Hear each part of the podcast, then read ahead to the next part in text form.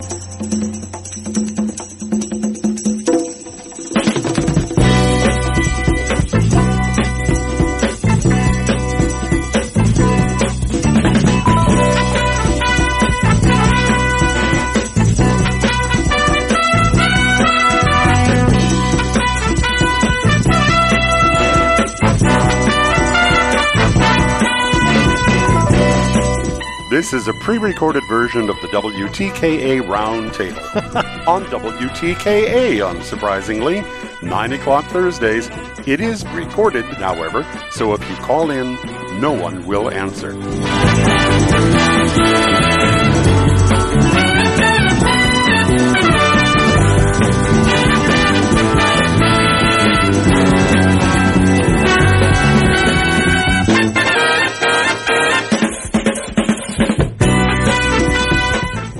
Are back, folks, here on the Michigan Insider Sports Talk 1050 WTKA online at WTKA.com. Sam Webb, Mr. Ira Weintraub on the other side, and it is time for the MGO blog roundtable crew to come in like they do every Thursday at the nine o'clock hour. Fellas, good morning. How are you? Start with Brian Cook. Good morning. Good morning. Yeah, man. It's a great morning, right? Uh, and of course, we don't have to talk about a, a loss. So Brian, much more chipper this morning.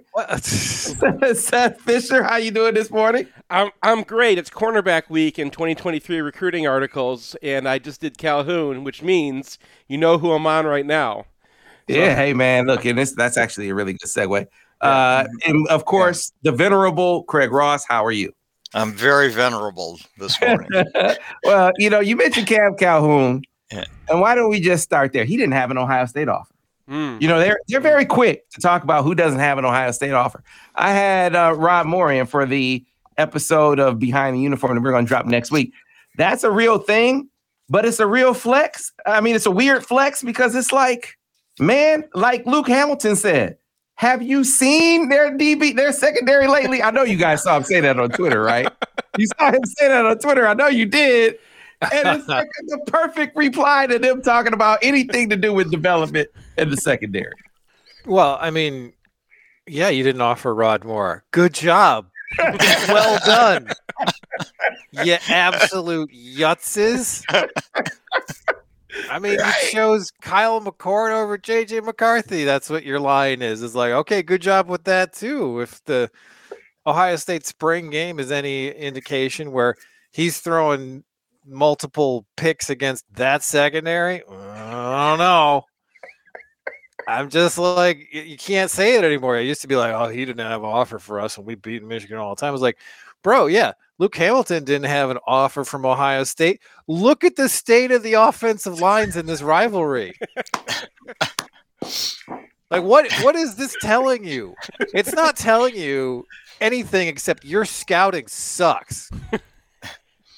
Be, be, you know, beyond that, Luke Hamilton uh, also is uh, he's sort of a focus for rec- for bringing kids together in, in in the class. So it's not just that uh, they you know they lost out on a guy who I think is going to be a good football player at Michigan, but but they lost out on on the synergy that he brings in his in his in his own recruiting ability and his ability to sort of focus uh, other kids in in the class. So yeah, I mean, so what you didn't offer him? You know, like as Brian says, congratulations. Yeah, I mean, yeah. if you're gonna flex on any positions, I would think that secondary and offensive line would be the two you would avoid. I mean, like, like almost any other position, baby. I mean, okay, but those two. Well, I mean, the receivers are visiting their coach in the hospital right now, so they can't really be bothered. I mean, well, they they recruit receivers. Like, who can knock that? You can't even yeah, not no. talk about the recruit receivers, yeah. right? So yeah. I get that. Yep. Although Hartline does kind of keep on getting into accidents. yeah, I don't. I, I I I don't know about. It. Yeah. Uh, um, but I yeah, I and they've got some more great, great guys coming in. But like you you know people from St. Ed's because it's a major program, and you ask St. Ed's who's the best player on the team, you know, it's been Roebuck for a while. That guy's a monster. And then it's like, yeah, and we got the twins. But like, you know, Michigan was talking to the twins, and Michigan has been on Roebuck like since the start, right? Mm-hmm. And I know that guys develop late and guys and, and things change. And I also do believe that the Twins are probably better fits at Ohio State because they pass more and they're that's how they project. But mm-hmm. like to come back and be like, hey, you know, we we've got the two four stars and you've got the three star. That's that is not a representation of what's going on there. yeah, man. And look, I, I, I like those. Those two good two good dudes. They've been by the studio. We interviewed them in the studio. We knew they were likely to wind up at Ohio mm-hmm. State but fit matters. Mm-hmm. And if the offensive line coach at the University of Michigan, who has had the best offensive line in the country the last two years, goes out and offers a dude, offers a couple of dudes and say they are great fits, I, I would say that that is a pretty good endorsement or, or affirmation of their talent level. Talking about Luke Hamilton and, and Ben Roebuck. And you're right. Like if you talk to people about who's the best player right now, I think you're you're spot on. Do are there good projections for the Armstrong twins? Absolutely. But I think Ben Roebuck's fit on this offensive line is prime. And what I like even more, you guys know me. I mean, I like a, a little edginess on my team. And I especially like my offensive line coming with that kind of mentality. I like that these guys are inviting the smoke. All any smoke Ohio State fans want to bring at them, or or players or recruits, they're like, bring it on. we're ready for it, and they're coming back with some really clever barbs, which always goes a long way too. yeah, yeah, I, I couldn't agree more. The it, you know, it's hard to complain about Michigan's offensive line recruiting. I mean, whether they've been highly rated, whether they've been four stars, whether they've been three stars, they mostly have worked out.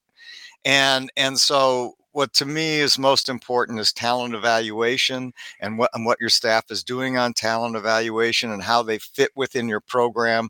And to that extent, Michigan and Sherrone Moore have done just fine. And the last two years, their offensive line has probably been as good as anyone's. Uh, other people, outsiders who evaluate, think that. Um, so, you know, for Ohio State fans to to say, "Oh, we didn't recruit Roebuck or we didn't recruit Luke Hamilton," as Brian says. Well, congratulations, because I think they're going to be good players and they're going to fit in. Um, what's going to continue to be the best off this year? This is going to be, I I would guess, the best offensive line in the country again, and it'll probably be next year too. Yeah, so. it, it will be. And put it this way, uh, I don't think that you'll see much much drop off. It might not be Joe Moore award winning, but I, I kind of think that Joe Moore won't give him. He just won't give him the award three years in a row. yes, right? So they they might perform as well or better, but there's just no way they win the, award three years in a row. Hey, but but guys, I, we sort of touched on this a little bit last week, but I want to bring it back up because Steve Clark said to me yesterday. He said, "I heard you talking about Ryan Day being on the hot seat next year if he loses this year." He said, "No, Sam if he loses this year, this could be it for Ryan Day. Any of you guys buy that? You believe? I mean, remember, field goal away has the number two recruiting class in the country. Everything's going well for them for the most part, except beating Michigan. Yeah, I mean, I don't, I don't know because it's a road game and Michigan looks very loaded this year. If Michigan's year goes the way that you would expect, you know, they're probably rolling into that game with at most one loss. And honestly, I think that would be an upset. So I think he can probably get away with it. And then, like, if that happens, he would be coaching for his job in the shoe the next year. That's I think I think that's the timeline that makes the most sense for me. Mm-hmm. You know, that makes no sense to me at all, Sam. Just because how many games has the dude lost at Ohio State? In three, five, I don't know, none. I mean, almost none. I know that. And so, for one game to to be to define his entire career, uh, just it it just seems like not a legitimate take. The guy's been completely successful. They they recruit well. Like they like you say, Brian, they were within a one kick of beating uh, uh, uh Georgia you know, in the in the national semis. So I I just don't see how anyone could legitimately say that. All right, that so so let's so, so do this. To do this, take all uh take all reason and and logic and do away with it. Pretend you're an Ohio State fan. Now make that assessment of them losing the game this year and what. Ah, I love Busch Light and wrestling. You might as well ask me to pretend I'm J. Fred Muggs. I mean, I have no idea what. I mean, I grew up in Ohio. I I'm never wearing an Andy those. Katzenmoyer jersey and pounding brewskis. Hey, man, I have no use for the written word. That's my point exactly. That's why, but that's why Steve's point might have some merit. I mean, Gene Smith came out and gave him a, a vote of in, a vote of uh, confidence last week, right? I, he's my CEO, as if you have to say that about a guy who was a field goal away from the national championship game. I mean, I thought I thought that was pretty telling, Seth. I mean, he he's also the guy who said Tressel fires him, not the other way around. So that's that, That was- relationship. that was true. That was, Gordon, right, that was. Gordon Gee That was Warren. Yeah. Oh yeah, yeah. That That was was Gordon Gee that was. Gordon. Yeah, I get. Sorry, I got them confused. The um, but I mean that's the way things work at Ohio State, and that's the thing. Like you, as long as the Ohio State coach is beating Michigan and winning, and like and winning games, that's that's the two, right? That they have two things on their platter: beat Michigan and win games, right? They don't always have to win the national championship, but you have to beat Michigan and you have to win a lot of games. The manner of next year's game could matter a lot. If Michigan comes in like one loss or no losses and wins at home because JJ's amazing and wins the Heisman, that's one thing. If JJ's injured and we beat them with like, you know, throwing the ball 3 times or something, that I mean like the the matter of it could be the matter of it matters, right? Mm-hmm. Yeah, I, I agree with you. Style points matter, and they especially matter, I think, in that game. But I still, it's hard for me to imagine firing a coach who's been as successful as Ryan Day has been, and he has been incredibly successful, truly. Yeah. So I, Yeah. I don't see it. Well, here's here is something to really look at to, to segue a bit. Going to be great to see Sherrone year two in uh, in the offense um, as the as a play caller, but now having the full the full play call sheet in front of him. Also, going to be good to see Jesse Minter in year two. Brian, he was recently on the Inner Trenches uh, podcast this week and went basically position group by position group and gave him really some some revealing commentary on the state of the the defense heading into the season. Yeah, and uh, obviously he calls out that second cornerback spot as the one big question mark, and he he talks about Amorion Walker, but he also talks about Ja'den McBurrows, who is reputed to have a, a good spring, and people have been talking about him since he arrived, despite the fact that he's barely been healthy. So I think that's another guy who who could emerge, and then we saw Will Johnson emerge mid-season, and the, your candidate this year for that appears to be Jyaire Hill, who I believe is Michigan's highest ranked corner in this recruiting class, and a guy who I think you personally thought was underrated, even though he got some pretty nice uh, recruiting dap from from the industry. So, you know, I think that's definitely the question mark. And then, you know, the other question mark for me is like, what does the pass rush look like?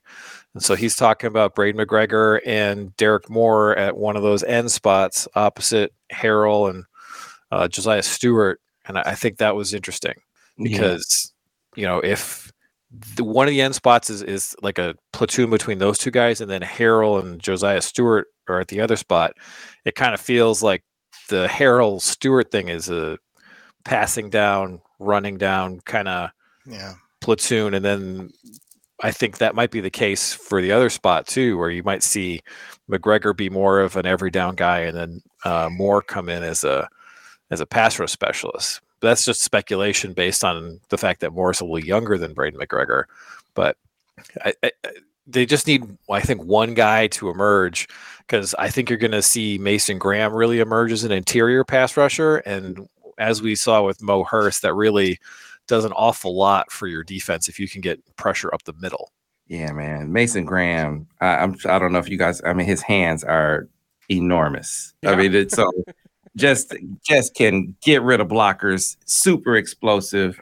I feel like you, Brian, and he's gonna take a big step this year. But I want to seize upon your point about Jay McBurrows because one of the things that I've learned to do over the years is is to kind of cross reference. Uh, you hear the coaches say something, you want to know are the players thinking the same thing, and vice versa. And Jay McBurrows is one of those guys that coaches and players are talking about. That's one of the guys that Rod Moore spent the majority of his time talking about the other guys on the team. That's the one of the guys or the guy he spent the most time on and saying, man, he's the he's one of the biggest hitters on the team, which we have talked about. Mm-hmm. And then he said, you know, I also think he's one of the best man cover guys on the team. He said, when I needed man covers tips, he said, you know, you talk to Will, you talk to Mikey. He said, Ja'den McBurrows is, is up there in his man to man cover skills. And watching him in high school, I thought that that was, I thought his man cover skills were, were really good. He's a guy who is an absolute thumper, so he can hit. I think is he was the high school version of Antoine Winfield, right? So the the question was top end foot speed, which I, I think that they've been they've they've shown he he has enough. And then the other is, you know, the day to day. Rod Moore is a guy like Will Johnson who is going to live. They're going to be eat, sleep, drink, breathe, film study. They're going to be on that grind all the time. I think it's been more of a maturation process for the other guys. So can you can you apply the same kind of preparation that the guys that were playing earlier in their career applied? I think you're seeing Jay McBurrows be on that level now too. Yeah, I mean, it's hard for me to believe, at least by the middle of the season, that that position won't look pretty good. I mean, you've got competition there with McBurrows, Walker, Jyaire Hill at least, and maybe somebody else. And it's just impossible for me to believe that that position won't work its way out and be pretty good. Uh, so certainly in the first half of the year, you're not going to see teams come out and throw the ball uh, in in in the direction of Will Johnson. So I I, I think that position is going to get worked, and I think it's going to be by the middle of the year solid.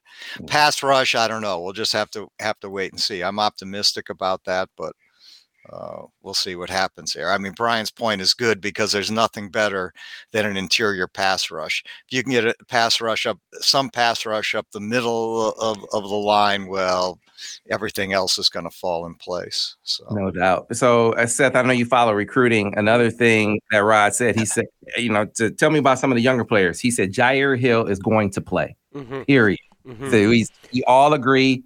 All the guys are saying it. Watching him in Justin spring ball Jyaire Hill is going to play as a freshman. So yeah, we, we do this thing, man. We're like we're like, what's the most underrated recruit of the class? And like, it's hard to take the guy who's the top of the class. I or no. well, uh, we've always restricted yeah. that to three stars. It's, so got to be Hill three star. So I'm not allowed to do that yeah, guy. You're not but, allowed to. Right, but like the the one who the biggest difference between where his rankings at and the number I'm going to give him, that's probably the biggest one in the class. Uh, him or Hewlett probably, just because like Hill, he he was so locked in on Illinois and Michigan, I think, through the whole process. So like the, he wasn't being looked at by the South, and when you're not going to the national camps or making those national camps, they're not really talking about you. Like you need an Alabama and Georgia after you if you're going to be a five star. And like they, they also will never put a five star on a guy who's quote raw. But that is a problem. He is kind of raw. So I think that Minter is probably already looking at his guys and going, well, I've got players who can play a lot more man than I had last year, and I pro- and I don't have fifth year and fourth year seniors. So I'm guessing they're probably just going to it's not going to be as complicated as it was last year. Because Will Johnson didn't get to play until halfway through the season last year because that defense, if you screw up your change, right? If like the guy goes deep and you're not supposed to go with him and you don't know that, then like that guy is just wide open downfield, and we saw that a couple times in the spring game where um, I think Sabb missed one and Jyaire Hill missed one. So mm-hmm. they have they have that to work on. But like if they can simplify the defense a little bit, they can probably access Jyaire Hill a lot more, and you can do that, you know, when he's on the field at least. And that is athlete. My God, can that guy move? Denard yeah. on Denard on defense is what I was calling it. Yeah, man, it, will be interesting to see how it works out. I, I, I don't, uh, you know, we talked about uh, Amorion Walker some, and he said, man, he's just like what everyone says. He's a freaky athlete. Think it's like any prospect who is going to a position for the first time. There's going to be some growing pains, and we saw some of those in in the spring game.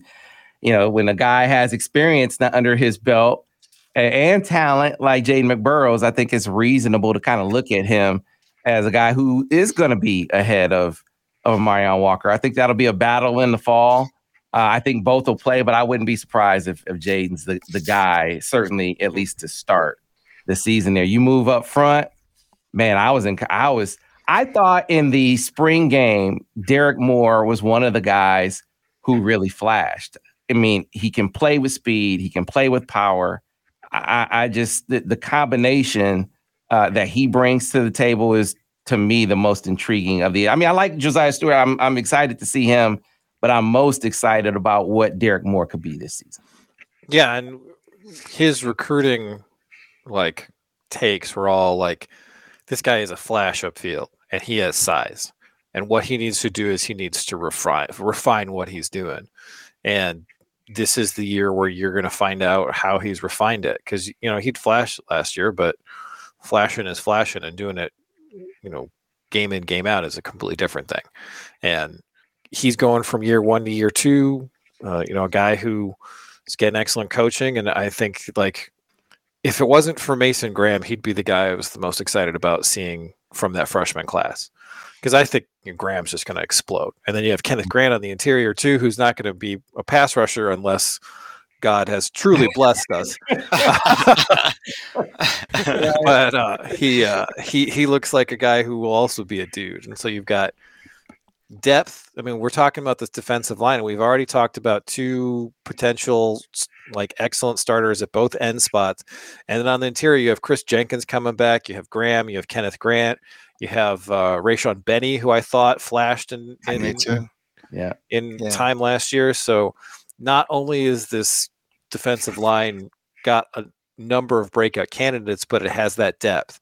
And I've always said that at those interior spots, you really need one and a half starters, and it really looks like Michigan has that. Here's a I mean, question. d- Oh, Oh, go ahead. I, I mean, doesn't it feel to to you guys that this defense has a good chance of being better than last year's defense? Absolutely. I do.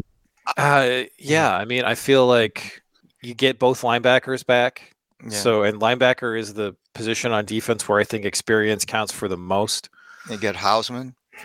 I mean, yeah. I, I mean, I don't know how much Hausmann and uh, Hill Green are going to play, but Mhm. they're there too.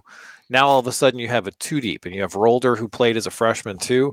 So last year we were like, ah, we don't have any linebackers, and this year, okay, well, well we we've got a pretty decent shot at having some guys who can play. And You get Partridge back, and linebacker play under Partridge was very good, and really just, I mean, your secondary is looks great except for that one spot. So you fill that one spot, and you get a couple of breakthroughs, and you got enough uh, lottery tickets to expect that you are going to get one or two. And yeah, you're, you're looking at something that could be lights out. Here's a question from the crowd, and it kind of fits in with what you were just saying. Question Do we hit the transfer portal for any position? Do you think the Wolverines are or should be shopping for any positions in, in the portal right now? I mean, if there's an established college kicker who's a plus kicker, that's what I would look for. Well, you saw that the um, Ohio State kicker left in the portal today or yesterday. Really? Hmm Their place kicker left and is in and is in the portal. Now I don't know if he's any good. I don't know if their place kicker could do anything, but he is out there as of today. Well, we know he can kick extra points. yeah. right. I mean, I, I mean, I, m- uh, that's a good thought, Brian. The, uh, uh, you know, but we don't know what Samaha can do. Uh, Menser looks to me like he'll be able to be a good, solid kicker on on shorter stuff. I just don't know if we've got, you know, we don't have a Moody type kicker at this point, probably. No, but one one thing that I have noticed across the league is that you know I was irritated doing all these previews l- l- last year because nobody had a shaky kicker, not even Nebraska, and that's because Nebraska went out and got some guy from FCS. So you know it feels like you don't really get a whole lot of data on kickers in high school, but then you do start getting a significant amount in college, and level doesn't matter, right? If the guy's kicking them, the guy's kicking them. Yeah. So, like, no disrespect to the guys Michigan has on the roster, but they sort of inherently haven't proved it yet. And I think, Mhm. I think that would be the, like the one thing I'd be like, okay, let's look around for that. What about? I mean, we we obviously talking about all the options at corner. If there's an experience, I haven't checked the portal uh, here to to even know if this is available. Available, but if you have uh, an experienced corner uh, that you can grab, or or an experienced wideout, uh, you know, I, you gotta love where you are with Roman and and CJ. Um, you know, you still have AJ. I know there was some talk about maybe with portal with him, but he's he's still around. Uh, and you got some young guys that you're really enthused uh, by. But I, you know, as much as they were talking about having Amorion Walker go both ways, I wonder when that will really manifest. I mean, I think he's probably gonna have to get his feet really planted firmly on the ground at at corner before you start counting on him to come back to the other side of the ball. So, do you think it'd be prudent to be uh, looking receiver as well? I mean, it depends on what you think of Peyton O'Leary. Like, if that guy is uh, going to be a guy who you can count on for 30 catches, then I don't think so. Especially because Colston Loveland can split out wide. Um, and I hope to see that quite a bit this year. And mm-hmm. then you got Donovan Edwards. Donovan Edwards, yeah. So, I, you know, in in my opinion, you got pretty good receiving core, and then you have two of the best hybrid players in America. So I don't I don't necessarily think they need to find anybody in the portal at that spot. Hundred percent agree, and uh, and I think that Peyton O'Leary will catch thirty plus balls this year, and uh, I think we're fine at, at, the wide receiver spot, particularly when you've got uh, tight ends who can mimic wide receivers, and when you've got a running back who is you want to you want to throw the ball to also. So I don't. Yeah, I just I just I can't imagine getting someone out of the portal who I'd rather line up outside than Colston Loveland or Donovan Edwards. Mm-hmm. Yeah. Like I want the max number of snaps for both those guys. That is that are it's and, possible. And to yeah. a degree, you don't want to over you don't want to commit uh, recruit over some of your younger guys right now because they're on their way up. So like you know Darrius Clemons, that guy, that's a lot of talent right there. We haven't seen it. Kind of overthrow him every time he's open, but like that, he's supposed to be a hit down the road. And like the, I think they're pretty fine at wide receiver, especially given how much Michigan uses their receivers. It's not like we're a four wide team, right? So mm-hmm. there, I, I, really I, I, agree with Brian. Where like I would rather see them develop some tight ends. Tight end, I, I know you got you know Barner and you got um, Loveland, but you know your next guy down is uh, kind of a, a, fudgy thing right now. Like you know if, if they believe in Hibner, it's, and it's they, Hibner, yeah, yeah, it's Hibner Man, is like the next pure tight end, and then the next guy officially down the list is uh, Bredeson who's just we knew that dude to run. They, that was one of the things said about him coming out of high school. But boy, you really saw it in the spring. And now the turf monster got him. But boy, he turned on the Jets. That was uh, that was impressive to see. Yeah. Uh, and, and, you're right. You got to feel good about Michigan's tight end room again this this season. Well, they have Marlon Klein too still in there. We haven't seen a lot of him, but uh, I'm optimistic about him. And uh, I think they don't they have a freshman Zach, tight end coming. a couple, Zach Marshall and yeah. Deakon Tonielli. Mar- right. both and, of them, tight ends at Michigan don't play as, as, as true freshmen unless they're close right. to Loveland. Right. Right. like that. But, that guy was a freak. But I mean, Marshall, you saw him out there at the spring game a whole bunch, and he looked all right. Um, it's just the blocking side of it has to come along. So I don't, I don't know if there is a a version of Max Bredeson who can actually catch the ball out there. That's the only thing I would look at for tight end. Yeah. yeah. Well, Bredeson's more of a H back fullback type. Yeah. And I, I, would hope they would try to lean more into him being a fullback because Michigan has used those very, pretty well in, in the past, and I think it's a nice changeup to have. Yeah. Uh, Actually, that's what I would go. I would get some some foot a, fullback. Just find, find like some guy named Mack Stockbaker or something, and just have like a pure fullback on the team. Yeah. Stockbaker is good. I've seen him. All right, we got to get to a break. We'll be back on the other side with more MGO Blog Roundtable here on the Michigan Insider on Sports Talk 1050 WTK, the ticket. All right, so go through some of these questions. That is Brady Prieskorn. Yeah, he's a top guy, isn't he? Maybe he's a top top guy. Uh, he has offers from everyone, and I think it's I think it's Michigan, Ohio State, or Penn State for him.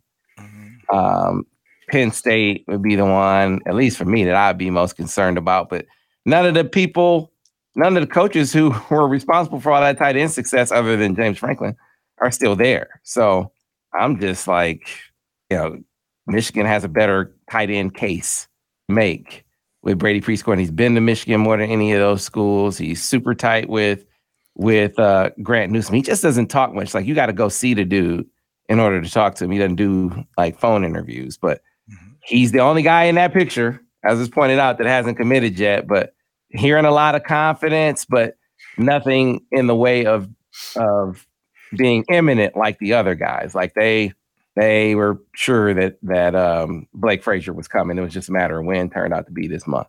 So, how much more will they do on the offensive line? They've got four guys in. I mean, six. Uh, six they'll go six. Okay. Six is the number I heard. So I'm figuring uh, I got a crystal ball in for Jake Guarnera. Guarnera. Yeah, I think he's going to be uh, in the class. And then you're talking about four or five guys for one spot. Uh, great, great place to be in. I mm-hmm. mean, you got Max Anderson out there who they're really trending for. You got Brandon Baker, the number one offensive lineman in the country, who's coming on on an official. Um, uh, you you got a couple of other guys uh, that were were just in were just in here recently. As a matter of fact, there was an offensive lineman who said Michigan was the favorite for for him coming out. He's out of Texas. What the hell is the dude's name? Uini. Uh, Uini. Uh, Michael, you I don't know how to pronounce it. Uini. Well, he, you know, he was the one who put out the uh, the edit that made it look like he was committed. And then, mm-hmm. I'm talking about Bennett Warren. Bennett Warren is the guy. Oh, Warren, okay. Yeah, Bennett Warren was the guy who came out saying Michigan was was the leader. But Michael Uini, he was the dude who put out that it was like a commit graphic and then put and then took it down.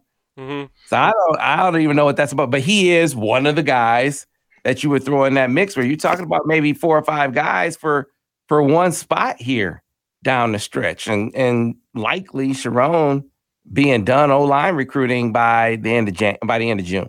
That is just that's a one stuff because it free it would free him up to do some uh to impact some other re- recruitments. So, um, going through some of these other questions. What do you guys think about this? Cole Cabana. Yes.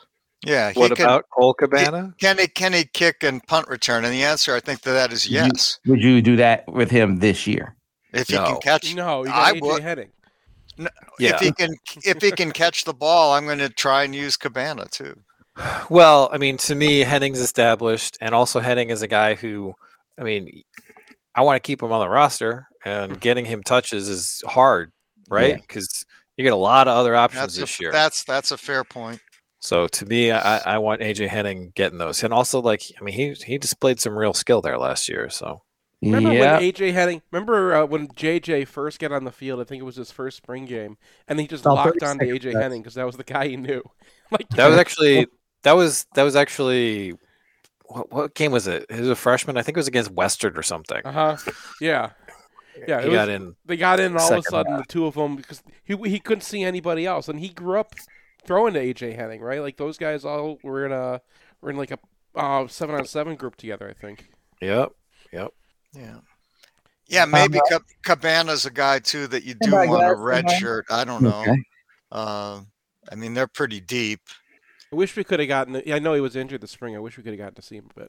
And we are back, folks, here on the Michigan Insider Sports Talk 1050 w, WTKA online at WTKA.com. A couple of things, real quick. Getting questions from uh, from folks, recruiting questions. One of them about Kiyan McDonald. We actually are going to be talking about him on the upcoming episode of the Recruiting Insider. So be sure to check that out. Uh, that's the Antoine Johnson in the uh, in the comment section here. Another thing, guys, that we talked about earlier in the show need to revisit it uh, because we brought it up last week. The possibility of of Hunter being lured back to Ann Arbor. Um, yeah, with with the seriousness that Kansas is showing, uh, there's word out of Kansas that this is who Bill Self wants, and they're not going to be uh, outbid NIL wise. And while I have no proof, Brian Cook, that that is indeed the case, I kind of believe it. I kind of believe that. Let's say you.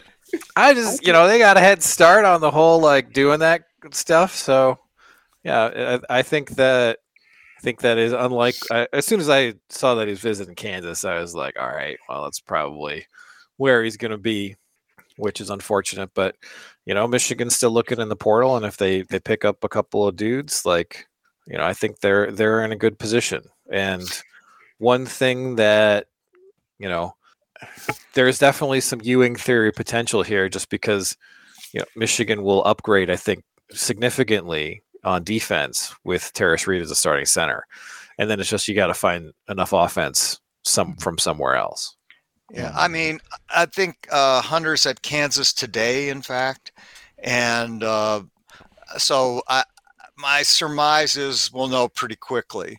And I had I also surmise that a lot of what's going on with Michigan in the transfer portal is connected to Hunter. And so if Hunter commits to Kansas, I think there's a good chance that Michigan ends up with uh, uh, Olivier Nkamhoua. I hope so. Mm-hmm. So yeah. interesting thing, yeah. interesting thing about Nkamhoua, I talked to Eric Bossi about mm-hmm. him this week, and it was, you know, his his take on it from the Tennessee side of things was really interesting. He said they the sentiment in Knoxville is that dudes just would rather be a pro, uh, even if it means being an overseas pro, hmm. and that college is a fallback option. So you know, kind of assessing what his market value is uh, from an NIL perspective, uh, and and balancing that with what might be the best, uh, you know, sort of college spot for him as far as his his game is concerned too. That's important in winning, but that's a fallback option. At least that was the talk coming out of now. Is that actually the case, or is that them rationalizing why he's leaving?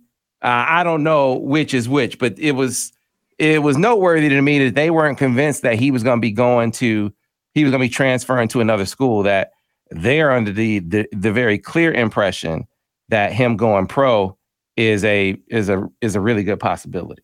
Uh, they could be right. Uh, I don't know, but I I have a hunch that he may end up in Ann Arbor if uh, if he doesn't go pro. Yeah, yeah. and the uh, Michigan is in a situation right now. If Hunter does go to Kansas or Maryland or wherever, that they're sort of in an awkward spot at the big position. Right, they've got Tarris, and they've That's got uh, That's it. And there's well, Tarris Reed's the only center on this team, and I'm not right, going to let you call Trey Jackson the center.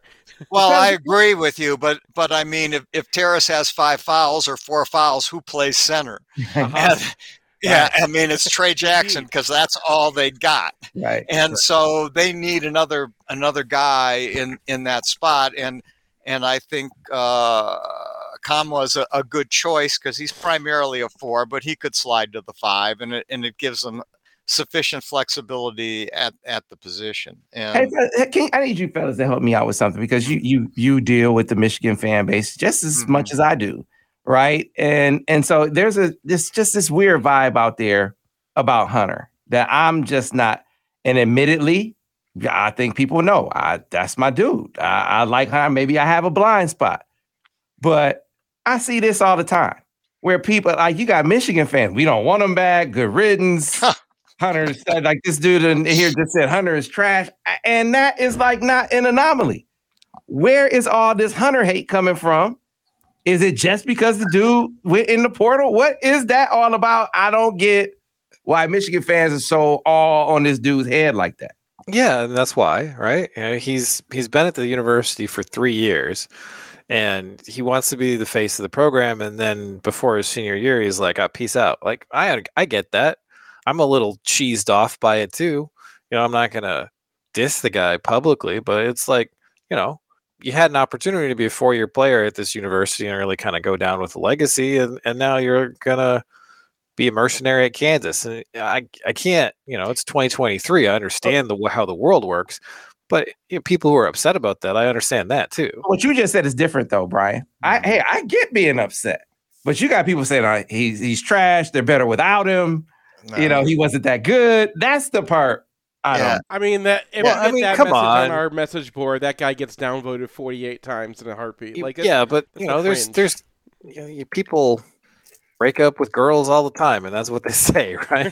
it's like ah, blah, blah, blah.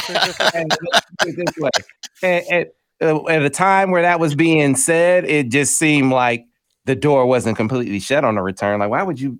Why would you position it like that? Like he's he's unwanted, even if you feel like the the voice of of the fans is is inconsequential. I think Jim Harbaugh kind of kind of uh, lent uh, kind of refuted that a bit. He said, "Hey, when I look at what I'm doing, I want to know what the administration is thinking. I want to know what the fans are thinking. I, so they they wow.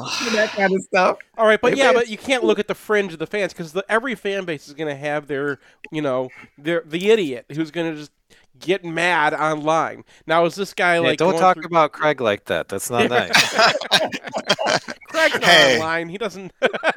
I don't even know what it is. I mean, I don't. That's not true because I see you posting on the message board all the time. See, well, message yeah. board, yeah, but. Uh, but yeah, but like like yeah. the that kind of sentiment is you're gonna find that if you go looking for it. But like I said, if that guy posts that on our message board, he's going to get a gazillion downvotes. Now, people are because I think what happens, you, you you see, you have a guy like Hunter, and you're like ready to give him that legacy. You're ready to be like, okay, one's going up in the rafters, right? This is this is the guy that has just carried our team for years. You have a dismal season, and he was literally at the center of that, uh, where you know they. I know it wasn't all his fault, but people were kind of dogging him a little bit during the year. Um, and then he leaves. So, I mean, what you've done is you were prepared to give him this legacy. You were prepared to think of him as, like, you know, the guy who defined his era. And then he goes and leaves for Kansas. Understandable, you can do that, but it's disappointing to people in a way that is going to make the fringe people who are disappointed act like they just got dumped. Mm-hmm. Yeah, I mean, I here's the deal, and and it's why I have no frustration with with Hunter at all. I mean, he probably does not have an, an, an NBA career. I mean, I've been watching the playoffs, and you and you see the big guys in the NBA, and they look nothing like Hunter. I mean, they they look super athletic. They're super athletic guys uh, who may not be as good as basketball players as Hunter in some limited sense, but they're just they just don't look like him. And the NBA is not going is not going to be interested in Hunter. I'm sad to say, but it's uh-huh. they're not. And so he's got two years to make money. And and who can who can tell him, oh, you shouldn't market yourself to the highest bidder, which I believe is what is happening. Maybe I'm wrong, but that's what I think. And who's going to be the highest bidder in the basketball world? Kansas. And that's why I've been saying for a long time now. I thought if Kansas is interested, he's going to go to Kansas. I still think that, and I think he's going to get paid, and and and he deserves to get paid. And so the rest of it, you know, uh, I you know I can't begrudge him that at all. Now, people don't like him because he's a little. Um, he goes out of his way. He's on the edge. Liked. Right. He yeah. goes out of his way to not be liked. Right. Exactly. Yeah. That's the point. And so, and and a lot, and to a, a portion of the Michigan fan base, and I don't criticize that portion of the Michigan fan base. They really don't like that very much. Uh, so anyway, some of the things yeah. that are being said on the yeah. posts here are, are just not. I mean, there was a complaint. One guy said that he brings the ball down too low in the post. Hey, have you ever watched uh, Tarris? Yeah, I mean, Tarris brings the ball, down yeah. to his feet. I mean, so I mean, I mean that's a hard. I'm just literally. Those are YouTube comments, Sam. YouTube comments. Okay. Did you see what I mentioned? I mean, it just I mentioned Hunter, and it just exploded. I mean, he's he's a lightning rod. He is. Like, man, wow. Okay. I mean, did no, you know the first thing about YouTube comments? right, they're all they're definitely all about this Hunter topic. But Craig, I know you said yeah. that there was there were some developments or uh, that you wanted to kind of touch on hockey wise before we get out of here. Well, well, just I mean, maybe I maybe I'm wrong about that about that one. Uh, but it look I wasn't clear. Wasn't clear to me about Garrett Schifsky, who was a good player at Waterloo, and it looks like he will be at Michigan this year, as far as I can tell. And he's a nice player to go with the guy we talked about last week, Moldenhauer. Uh, if Fantilli stays and he's young, and uh, depending on who he gets drafted by, I think there's a some chance Fantilli will stay you have a really sweet line with him and Brindley and perhaps Moldenhauer because they played together at the Chicago Steel. And so, and very effectively. And so you have a dynamite first line and you have a potentially dynamite second line with McGroarty, Nazar, and uh, and perhaps Duke. I don't know what you do with Hallum. Uh, he's a little fast to play, perhaps with T.J. Hughes on the third line. How that works together, I don't know. But to me, I'm looking at it and I say, yeah, and and with uh, if Seamus Casey stays, I think he will. I like the recruit or the uh, the guy they got out of the portal portal, uh, uh, Davis sure. Warren. We didn't talk so, about him. How so? How, we that so that's yeah. a great that's a great one yeah. to touch on. How big of an addition is that, Brian? Is yeah. I mean he's a top pairing defenseman for BC a guy who was with the national team last year, not last yeah. year as a recruit, sixth round ago, pick. Uh, you know, he'll be a super senior this year. A guy with a ton of college experience and you know, an ideal Marshall. guy to pair. Mm-hmm. A, an ideal guy to either pair with either Seamus Casey or Ethan Edwards, who are more offensive minded. So if you get Truscott back, looks like you will, then that makes your first two pairings a really appealing set of veteran drafted uh, stay-at-home defensemen and two of the more dynamic guys in college hockey. Now, neither of those guys is probably going to be Luke Hughes, but right. what we saw from Seamus Casey against Quinnipiac is like, all right, mm-hmm. let him cook. So I, I, feel like, you know, then you got to figure out your third pairing, but you get Keranen back. So if you got five or six spots on defense that feel pretty good, then uh, I think that's pretty good going into the season. And then you know it's all about like does Michigan get the Hobey Baker winner back? Mm-hmm. Yeah. Which I'm still not saying is likely, but I'm saying there's a chance. There's a chance. Uh, there's a chance. You know, I, I, called him Davis Warren. It's Marshall Warren. Sorry. I, I know who yeah.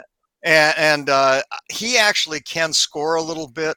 Uh, and so I would see most likely Casey and Truscott together. Amen and Warren with Edwards, perhaps. And then I, I know the program likes Druskinis a whole lot. Let me tell you. Know what jumped yeah. out to me? Uh, you yeah. know, other than they saying like he's a, a, top pairing defenseman. Yeah, he is a captain. Yeah, of a hockey program in Boston, and he's black. That just, yeah. I was like, man, that dude definitely bring something to the table to your team for sport. Uh, I wanted to. I'm with to, you. I'm hundred percent with you. I, yeah, I was I very to, happy to see that. Yeah, I wanted to touch on real quick on the way out uh, a little Michigan baseball because I, you know, I think you guys know this, man. Erik Bakich. I, you, you talk about gut punches that we felt as many Michigan baseball fan felt, but it's especially on this show. I mean, the rise and the ride with with Erik, and he was such a good dude, and you know, in on the vision and hell, I, I mean, I even got he even turned him on to one of his topic career. Like we were invested in that program. So when he left, admittedly, I was like, man, whoever comes next, it's just gonna be really, really hard for that dude to to to get try to to win hearts and minds right away. Craig, I like Tracy Smith, man. I I I think he gets it. I think he I think he gets this this this league.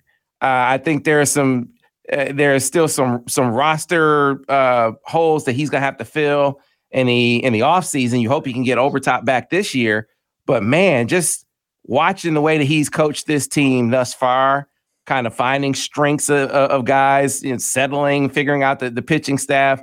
I like what we've seen and heard from Tracy Smith so far. I know they're what 19 and 16, but big series coming up uh, with Michigan State. Yeah, he. I agree hundred percent. I mean, I was also a big Bakich fan, but I like Tracy Smith. Uh, he inherited no pitching, one guy basically. I don't and Yeah, and he's had to piece together, you know, a pitching staff with odds and ends, and he's gotten some good pitching out of Renault and. Uh, and it, he's managed somehow to to to to keep it afloat and uh, he'll bring pitchers in i think. I think he's he's proven he's a pretty good recruiter. He was at indiana and that pitching staff will get better. He he has a team this year that'll hit and that's even without Obertop, so right. who was probably their best hitter. So you, they any update you heard? I should ask i haven't heard nothing i've heard nothing. So i don't know yeah. Uh, I mean, the whole the hope with Smith was that you're going to get the Indiana version of him, not the ASU version. And so far, he looks kind of like the Indiana. We kind of look like Indiana did, right? Where it's just they're they're missing some pieces, but they they they chug along. And they get some timely hitting, um, and they recruit well for a Big Ten team. You just got to remember, in this sport, we are mid major. We're not. Yeah, I learned that lesson from you guys. Yeah, uh, you yeah you gave me the dose of reality, and I was like, "Hey, just pay, just pay the man. they make you baseball coach in the country, and you're like, no, Sam, that's not how it works in baseball. not how it works in Big Ten baseball. You cannot do that. And I had, of course, you guys were you you were right about that. You're right. well, I'm hoping. I mean, before Bakich left, he was pushing a new model for baseball that would actually have him play in the summer. And one yeah. of the key parts of it is he was pointing out that even in places like Mississippi State, their attendance goes up considerably in the warmer months. So yeah. you know, in February and March when they're playing, people aren't going to those games as much. And baseball is uh, a sport that can make money, and you know, I just I, I'm just hoping that someone he's still interested in that now that he's at Clemson and hasn't just dropped it. Yeah, I mean, stunning information. People are more likely to, to watch baseball games when it's warm than when it's 25 degrees. And somehow the Big Ten has never figured that out. I mean, it, to me, it's a complete freaking mystery. It's not the Big Ten driving it. There's more baseball schools in the South, and so when they go to vote, should we move up the season another week? Should we? The question is really, do we allow a tournament to start? Because they're all tournaments down there at that time. Yeah. So like, do we allow another tournament to go further, like earlier into February? And they always vote yes because that's how a UCF can be a much bigger program than a Michigan. Well, I think, you know, UCF can be a big program regardless if they play when the game's supposed to be played, which is the summer. And if I'm the Big Ten and others and the MAC and other teams in the Northeast and the Midwest, I'm saying the hell with you. Mm-hmm. We're, we, you know, this, you know, we're not going to let you guys drive the boat. We're driving the boat. We can make money. We can play with wooden bats. We can play when it's hot. We can sell beer and sayonara and uh, and they they'll, they'll fall in line because they won't have a choice. All right, folks, we got to get out of here. We'll see you tomorrow here on the Michigan Insider on Sports Talk 1050 WTK the Ticket, the official voice of the University of Michigan Sports Ann Arbor, a Cumulus station.